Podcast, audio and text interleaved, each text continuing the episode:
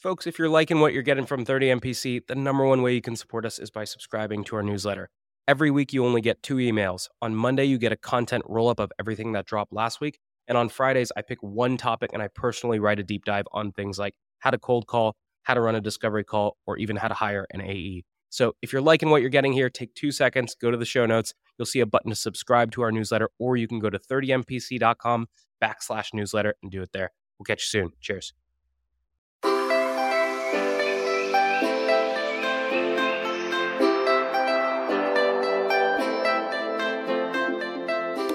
Good morning, everybody, and welcome to this episode of 30 Minutes to President's Club. My name is Armand Farrokh. I'm here with my co host, Nick Cegelski, and today we have another playbook episode, but this one's going to be a special treat for y'all. First of all, we don't normally get all soft and pansy like this, but I wanted to thank you all. We've gotten to a whopping 50 episodes plus all the playbooks. And we have become one of the most popular sales podcasts out there. And it's all because of you guys. You share it with your teams, you share it with your friends. And that means we hope that it's changed the way that you sell in one or two ways at least. But here's the deal you're not the only beneficiaries. This show has absolutely changed the way that both Nick and I sell. And so today, we are going to go through the top 10 moments that changed the way that both Nick and I sell personally because we both carry quotas today. Alrighty, Nick, how are we going to do this thing?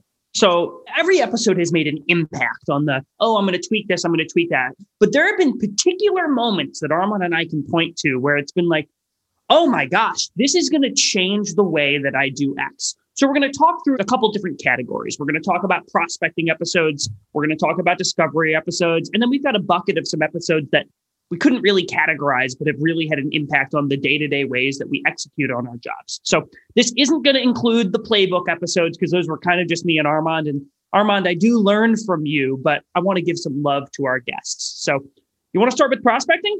Let's do it. And we're going to do a four by four by two. So four prospecting, four discovery, and two everything else episodes. Today's tip to optimize your sales day is brought to you by Boomerang. If you get an email and the action required on that email is going to take you less than two minutes to do, do it on the spot. It's not worth adding it to your to do list, having to look at the item, remember what you need to do. That's going to take you more than two minutes anyway. So do it on the spot, get it off your plate. Now, we documented our best templates and tips to help you optimize your sales day with our friends at Boomerang, and you can get that documentation for free at the link in the show notes products Today's prospecting tip is brought to you by Super Cadence by Influ2, which helps cut through the noise of oversaturated prospecting channels. If you want to get your prospects' attention, you got to do stuff a robot would never do. One of my favorite plays is getting warm introductions to the accounts that I'm targeting via salespeople who work at that account. Salespeople help salespeople.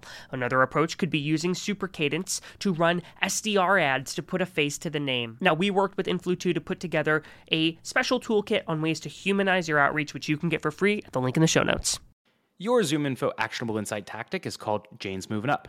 Why? Because that's the email subject line you'll use when you get a real time notice that your prospect Jane just got promoted. From there, in the email, explain how ZoomInfo helps rising sales leaders win their first 90 days on the job by highlighting coaching opportunities or supporting a team wide prospecting push. And you can try out this trigger based email template for prospect promotion and four other scenarios inspired by ZoomInfo's go to market plays. Link in the show notes. Today's deal acceleration tip is brought to you by Demandbase. If you want to save a ton of time as a salesperson and be more relevant, I recommend you prioritize your prospecting by those prospects who are showing buyer intent. It'll keep you from making a bunch of noise and reaching out to folks who aren't in market, and instead you'll reach out to folks who are in market. Now, we built a bunch of templates to help you prioritize, accelerate, and win with Demandbase, and there is a link to those wonderful templates in today's show notes. Here's my secret to being a sales superhuman it's auto reminders for everything. If I expect any reply from a prospect, I press Command H, and Superhuman pops it right back into my inbox if I don't get a reply in two days. That means if you handle an objection, if you suggest times for a meeting, or if you ask for cuts back on red lines, always create a two day reminder task and assume they will not reply. So if you want to follow up on time every time, you can get a free month of Superhuman by checking it out in the show notes.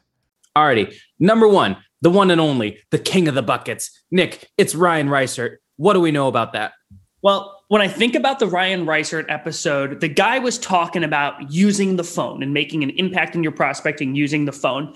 And I remember getting off that episode, and I don't think I've ever been as jazzed up after that episode's about making cold calls as I was there. The thing that changed it for me in that episode was he was like, Nick, what if you just took an hour and all you did was make cold calls? You're not sending emails, you're not doing LinkedIn touches, you're not even leaving voicemails. You called 50 people in a row. You'd probably get some conversations and it wouldn't be you slogging through a bunch of different workflows and logging tasks. Bang out 50 dials and see what happens. So I get off that show. I had a couple Red Bulls in me and I start making cold calls. And I get a prospect who I've been trying to reach forever actually picks up and he takes my call and I book a meeting. And I closed a deal in less than three weeks. And my normal sales cycle is six months with that guy because I got him at the right time. And I don't think I would have reached that person had I been sending a bunch of emails. And so I got to give some love to Ryan Reisert. He made me realize when you hammer out a bunch of dials and don't get caught in all of the other BS sometimes, you end up reaching prospects. The other thing that changed it for me was documenting the path. And one of the things that's really important is reps will make 40 dials and then make 40 dials again the next day to people who they already know have a bad number or they know aren't at the company anymore. And so marking things as bad number in outreach, I actually tag people as bad phone or no phone so that if it's anything after the first dials task, I skip all of those tasks in bulk so I never have to call bad numbers again. The other thing on document the path, right, is if you're calling through a phone tree and you have to hit one, six, type out the numbers of their last name, you write that down. So the next time you just bang them out and it saves you like two or three minutes per dial, which I don't know, get an extra half hour back in your day. That's exactly right. And he is the king of the phones. And number two, we have Kyle Coleman. Kyle Coleman is the king of the cold email. And so one of the things is not only was he one of the most popular episodes out there, but there are a couple things that I permanently use today in my cold email sequences now. Most importantly, I used to have all these different second emails, the bubble up emails, which as you all know, the first email gets some good replies, but the second one is the most popular. And I used to do things like, oh, I just called you. Did you get my last note? Did you see that last note and all that stuff? And now, literally, my second touch every time is just thoughts and literally, my reply rates went up an additional 5% after that. What else did we learn from that one? One of the big things he talked about was the art of the segue, where you hear a lot about personalization and how do I personalize an email? But the thing is, if I just send an email to Armand where I'm like, hey man, I saw you were a wrestler. You want to buy some lead generation software? It's like there's sort of a disconnect. And what Kyle talked about was creating a connection or a bridge between the research about the human being that you're reaching out to connected to the business problem. And one of my favorite examples, Kyle talked about small but mighty. And Armand has a corgi, which I actually see in the background of his video right now. What a cute puppy. But he talked about how Clari was small but mighty, just like a corgi. And that's a message that Armand would respond to. And so the art of the segue was something I pulled out there because I don't want these these crappy, hey, I saw you went to went to UCLA, go Bruins. Want to want to buy some workflow software? It's just awkward. So we've slammed the cold emails. This one's going to straddle a little bit of social, a little bit of email, a little bit of calls, and honestly, a little bit of discovery. Sarah Brazier, number three. And so this one was a killer show. What I most took away from Sarah is not only was she one of the first big quote unquote LinkedIn influencers, but what she really popularized is super, super casual, real human language. And the way that she booked a meeting with Nick on LinkedIn was hey, surprise, lucky you, you're in my territory and I got a new book of accounts. And that is something that you cannot possibly say would be a templated message. It's such a pattern break from all the other nonsense of prospecting. And way too many people want to say, well, AcmeCo is the leading provider of lead management software. Meanwhile, Sarah is breaking through all of the noise. She also does this with her upfront contract. And honestly, I'm not going to lie, a lot of time when people are like, hey, I want to talk about your business priorities first. I, am not crazy about that because I feel like it makes people cringe. But when Sarah gave her upfront contract, it was the first time that I actually understood why it helps to start at the business priorities. What she said is like, by the way, like Gong's Gong's marketing is almost too good. And so everybody thinks all we do is we just analyze your calls. But honestly, everything from the first time you prospect to the time you onboard and close a deal, we probably have a use case for almost everything you have. So why don't we start at the business priorities and then I can give you a sense of where we can actually help. That actually crystallized it for me in a non cringy fashion of why you should start at the top level business priorities. What did I miss?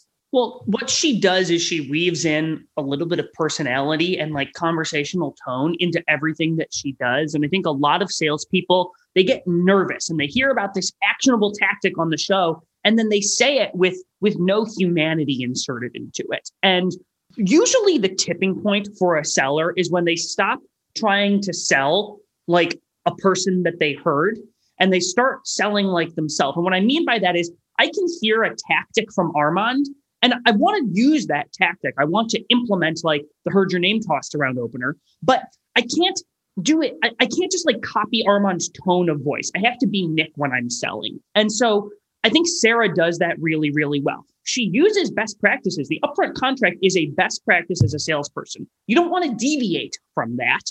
But what you do want to do is deliver the upfront contract like Sarah would. Don't try to copy Nick. Don't try to copy Armand. Don't try to copy our next person, which is another sales influencer, Morgan Ingram. Morgan was a really fun episode. The guy is a ball of energy, and I love. Armand and I have had a lot of laughs with Morgan uh, on that episode. My favorite thing on the Morgan episode, we talked about video prospecting, and Armand has been guilty of one of the cardinal sins of video prospecting, where if you think about when the video starts, it shows that thumbnail. And we learned from Morgan, you need to actually start the video smiling not with like this creepy, all right, I'm about to record a prospecting video look on your face. And so it was kind of funny learning. Armand used to just be like staring at the camera. And then after Morgan's episode, he realized I need to start with a smile, not with a scowl. Well, I would start every video with like this deadpan look at the camera and be like, all right, I record my video.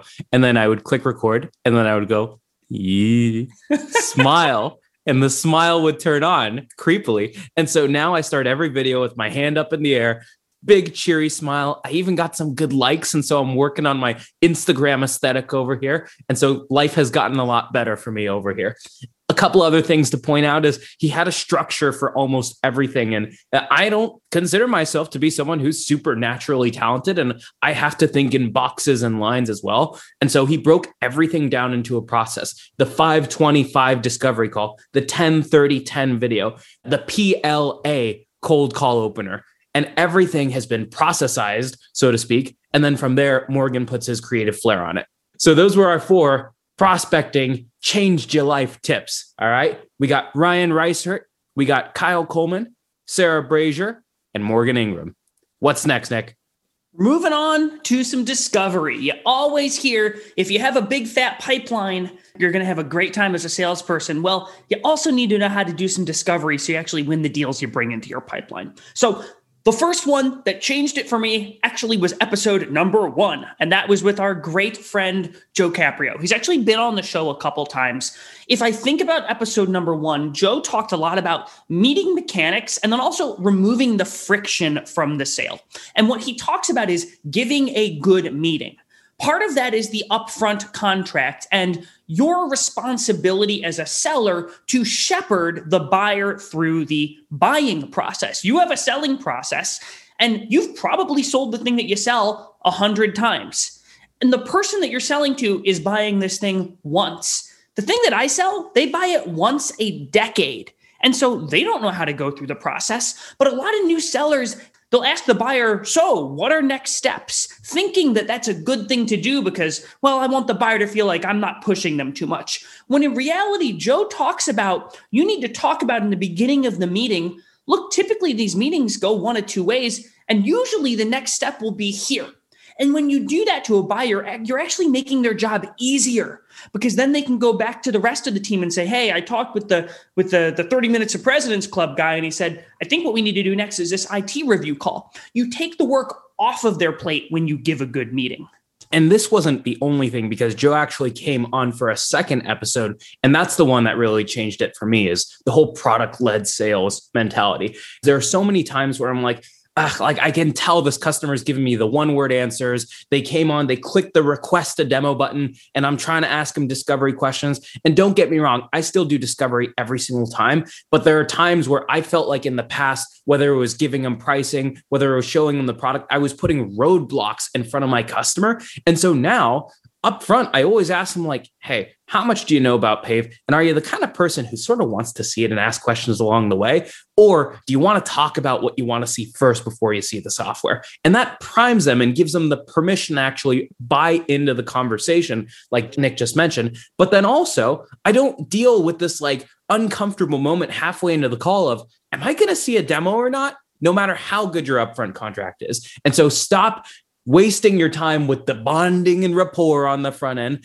Give good meeting and also don't put all the roadblocks inside of your sales process. Well that bonding and rapport piece is really it's a powerful paradigm shift there. A lot of salespeople think selling their thing means they show up and they're super chummy with the buyer. Your mom's a mom. My mom's a mom. Oh you live in boston? I visited once. Like okay, you want to have a connection with the other person that you sell to, and what Joe taught us is the best way to make a connection with the other human being is to show that you respect them and you respect their time. There's going to be an opportunity to make some small talk and laugh about, oh, you love sushi, me too. But first, show look, I respect your time. I see we've got 30 minutes on the calendar. I want to make sure that still works for you. And so I don't start blabbering on when you've got two minutes left and you've got a meeting with your boss after. So show you respect their time, give a good meeting, and that's how you build a connection with your buyer. The next one, let's talk about a great connection with a buyer. It's our buddy Keenan. Keenan was one of our early episodes, and it was all about discovery. And this was the episode that I think pulled me and Armand out of the weeds of meeting with buyers and talking about technical problems. Oh, how many clicks does it take you to do that? Tell me about the roles and permissions setup of the thing you're looking at. Keenan literally came onto the, the, the show and I made the mistake of having my speakers turned all the way up because the guy brings the energy. And he literally screamed for 35 minutes about stop getting stuck in the technical problems, pull the conversation up to talk about business outcomes. He was so excited. I went downstairs into the kitchen after the episode, and my girlfriend said, Nick, did you just bring a drill instructor onto your podcast? It was really, really funny.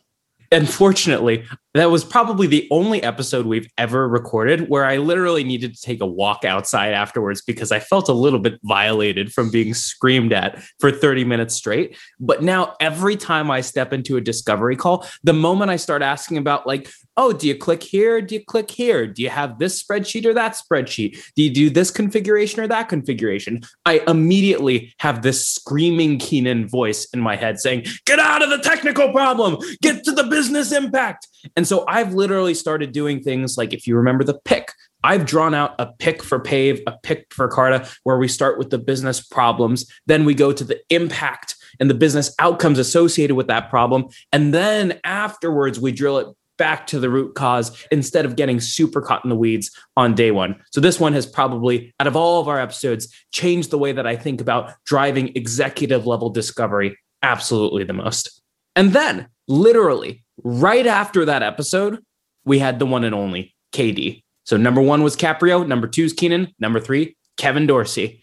And he brought in so many tactics that I use in discovery and has a very different style from Keenan. The most important one for me was the so that questions. And oftentimes it was actually very different from Keenan's approach, where he's like, you have to ask some situational questions, but then you need to drill that deeper into a problem. And the way he does it is by saying, like, hey, how do you do this thing so that blank doesn't happen? And so he's asking a situational question around how you do this process, but then inferring that there is a problem and then drilling the customer deeper and deeper from there.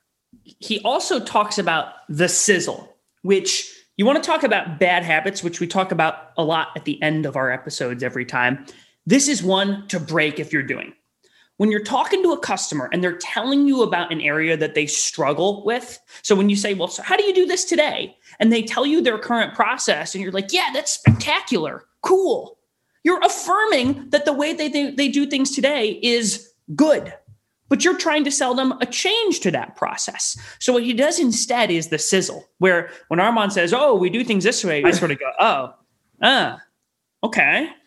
What you do is you put a little bit of concern in your voice that plants the seed that maybe the way they're doing things isn't the perfect way, which is true.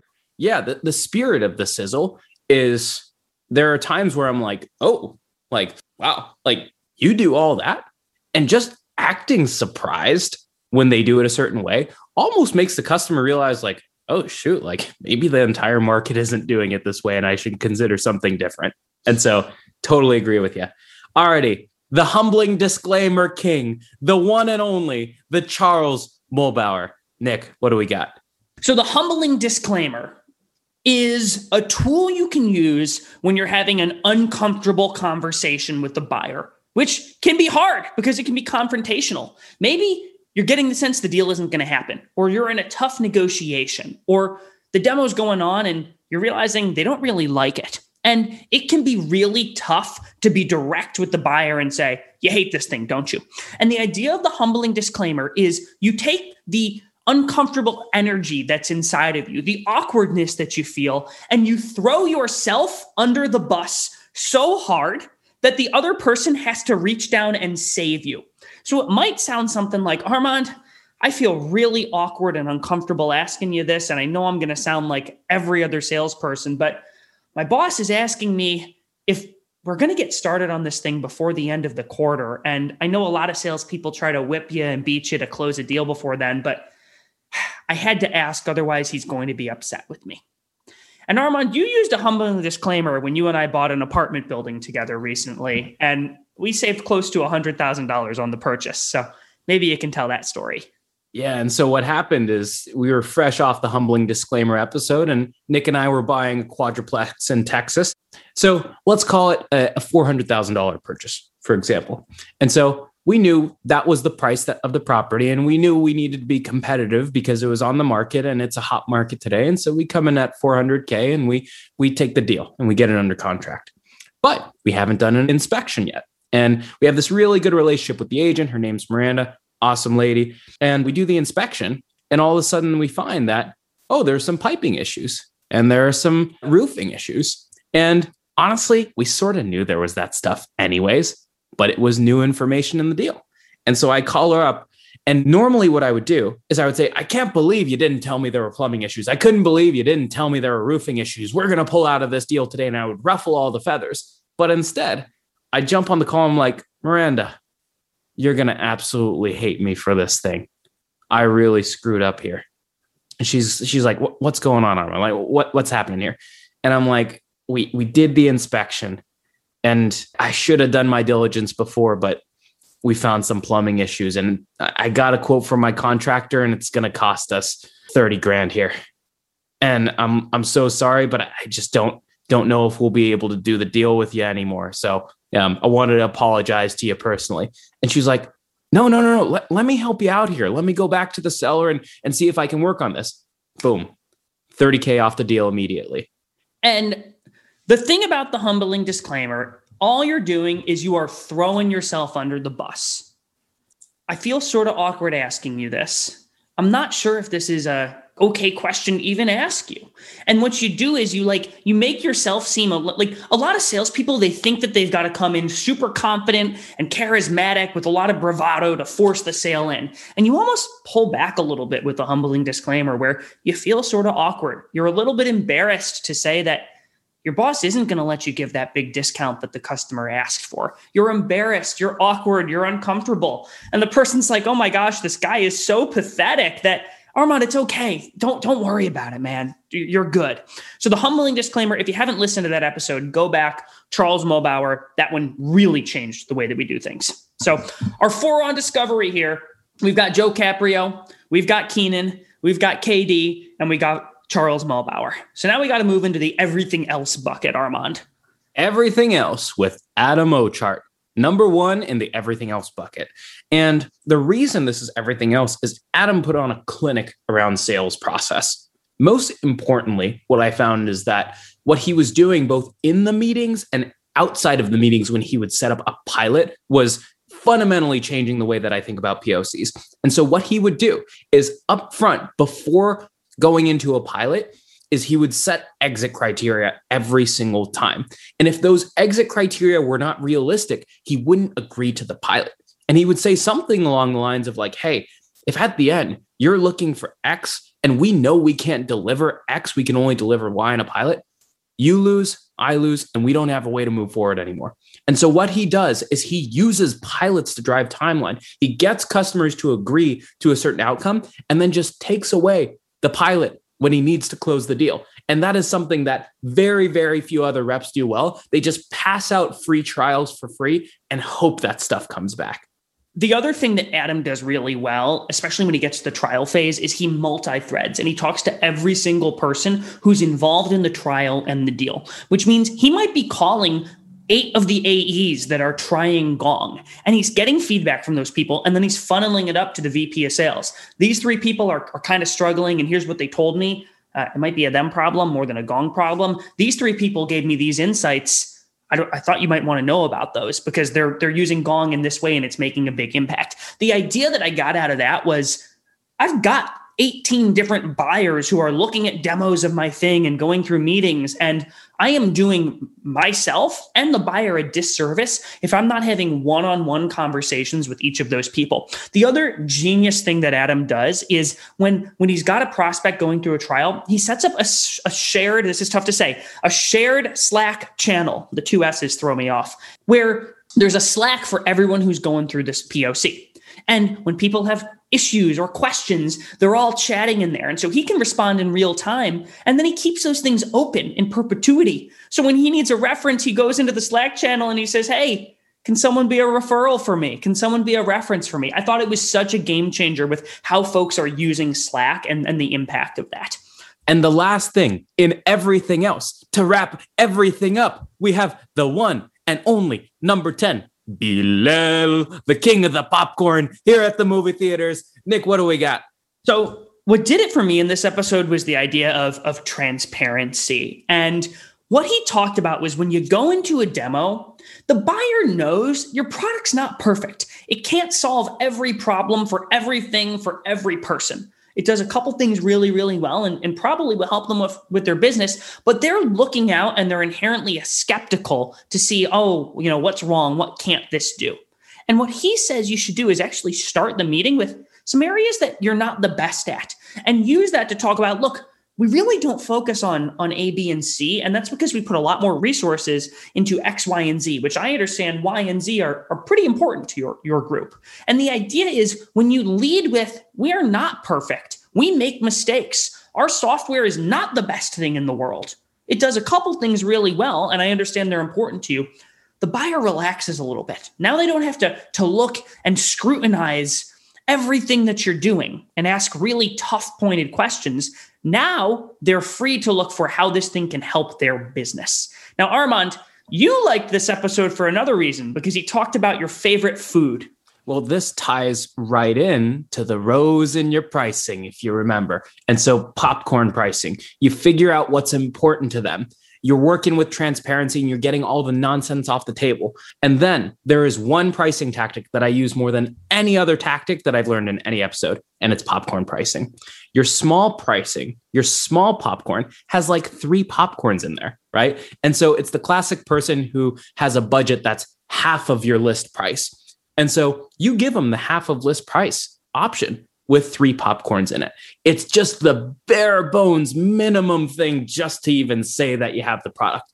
The medium popcorn is really what they need. It's like the solid size popcorn. Maybe you got like 30, 40 good popcorns in there. And it's definitely closer to what the actual price you want to land at is.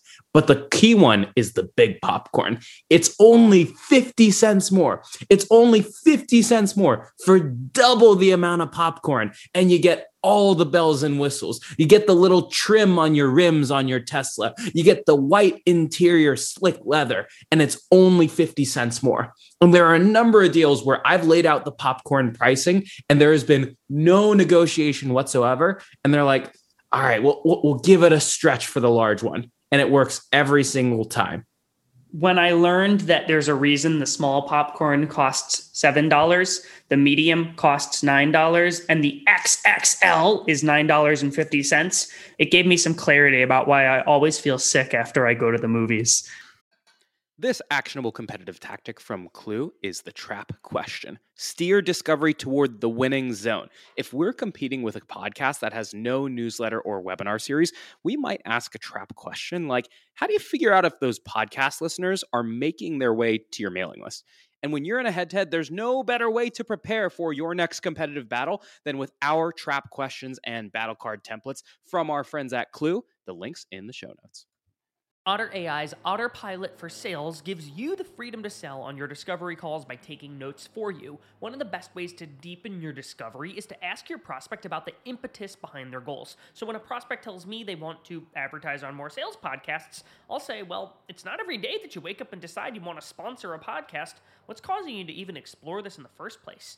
Now, we put together the ultimate discovery checklist with our friends at Otter AI, which you can get for free at the link in the show notes. Today's deal acceleration cheat code is brought to you by Pipedrive, which is a CRM built by sellers for sellers. The best way to drive your pipeline forward is to every single day pull up a list of all of your open opportunities and look at each opportunity by stage and think, what can I do today that will increase my likelihood of winning this deal? That's how you keep your ops moving forward in between meetings that you have on the calendar. Now, we documented five cheat codes that can help you cut your sales cycle in half with Pipedrive. There's a link in the show notes to steal them.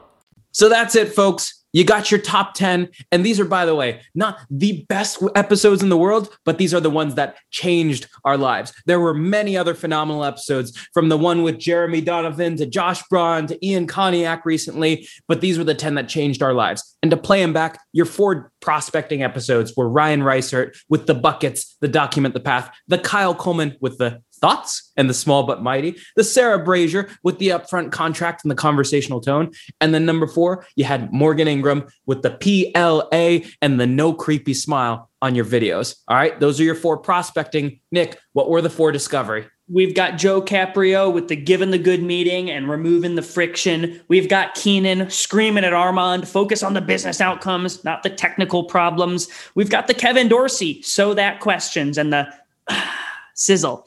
And then we've got Charles Muhlbauer with the famous humbling disclaimer. What are the last two? And round us out, Armand. And we rounded it out with Adam Ochart with the exit criteria in front of your pilots and the multi threading through Slack and email. And then, of course, we had the popcorn pricing and the transparency cell with number 10, the one and only Bilal. Alrighty, folks. So this week's show notes are going to be a little bit special. We're going to include the links to all 10 of those episodes, which are again some of our favorites. But then lastly, we're thinking about doing some new stuff here at 30 Minutes to President's Club, and we really want your guys' opinion. Nick, how could people help us out?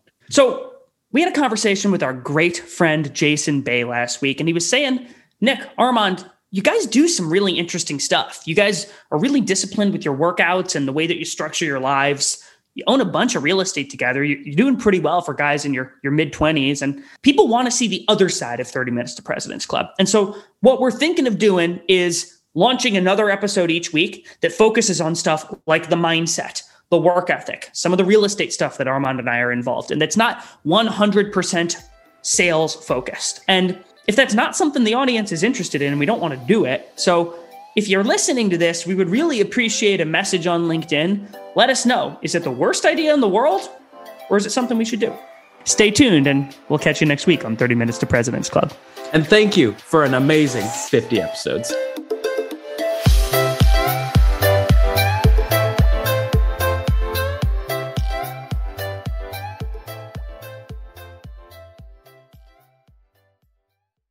Today's prospecting tip is brought to you by Super Cadence by Influ2, which helps cut through the noise of oversaturated prospecting channels. If you want to get your prospects' attention, you got to do stuff a robot would never do. One of my favorite plays is getting warm introductions to the accounts that I'm targeting via salespeople who work at that account. Salespeople help salespeople. Another approach could be using Super Cadence to run SDR ads to put a face to the name. Now, we worked with Influ2 to put together a special toolkit on ways to humanize your outreach, which you can get for free at the link in the show Today's deal acceleration tip is brought to you by Demandbase. If you want to save a ton of time as a salesperson and be more relevant, I recommend you prioritize your prospecting by those prospects who are showing buyer intent. It'll keep you from making a bunch of noise and reaching out to folks who aren't in market, and instead you'll reach out to folks who are in market. Now, we built a bunch of templates to help you prioritize, accelerate, and win with Demandbase, and there is a link to those wonderful templates in today's show notes.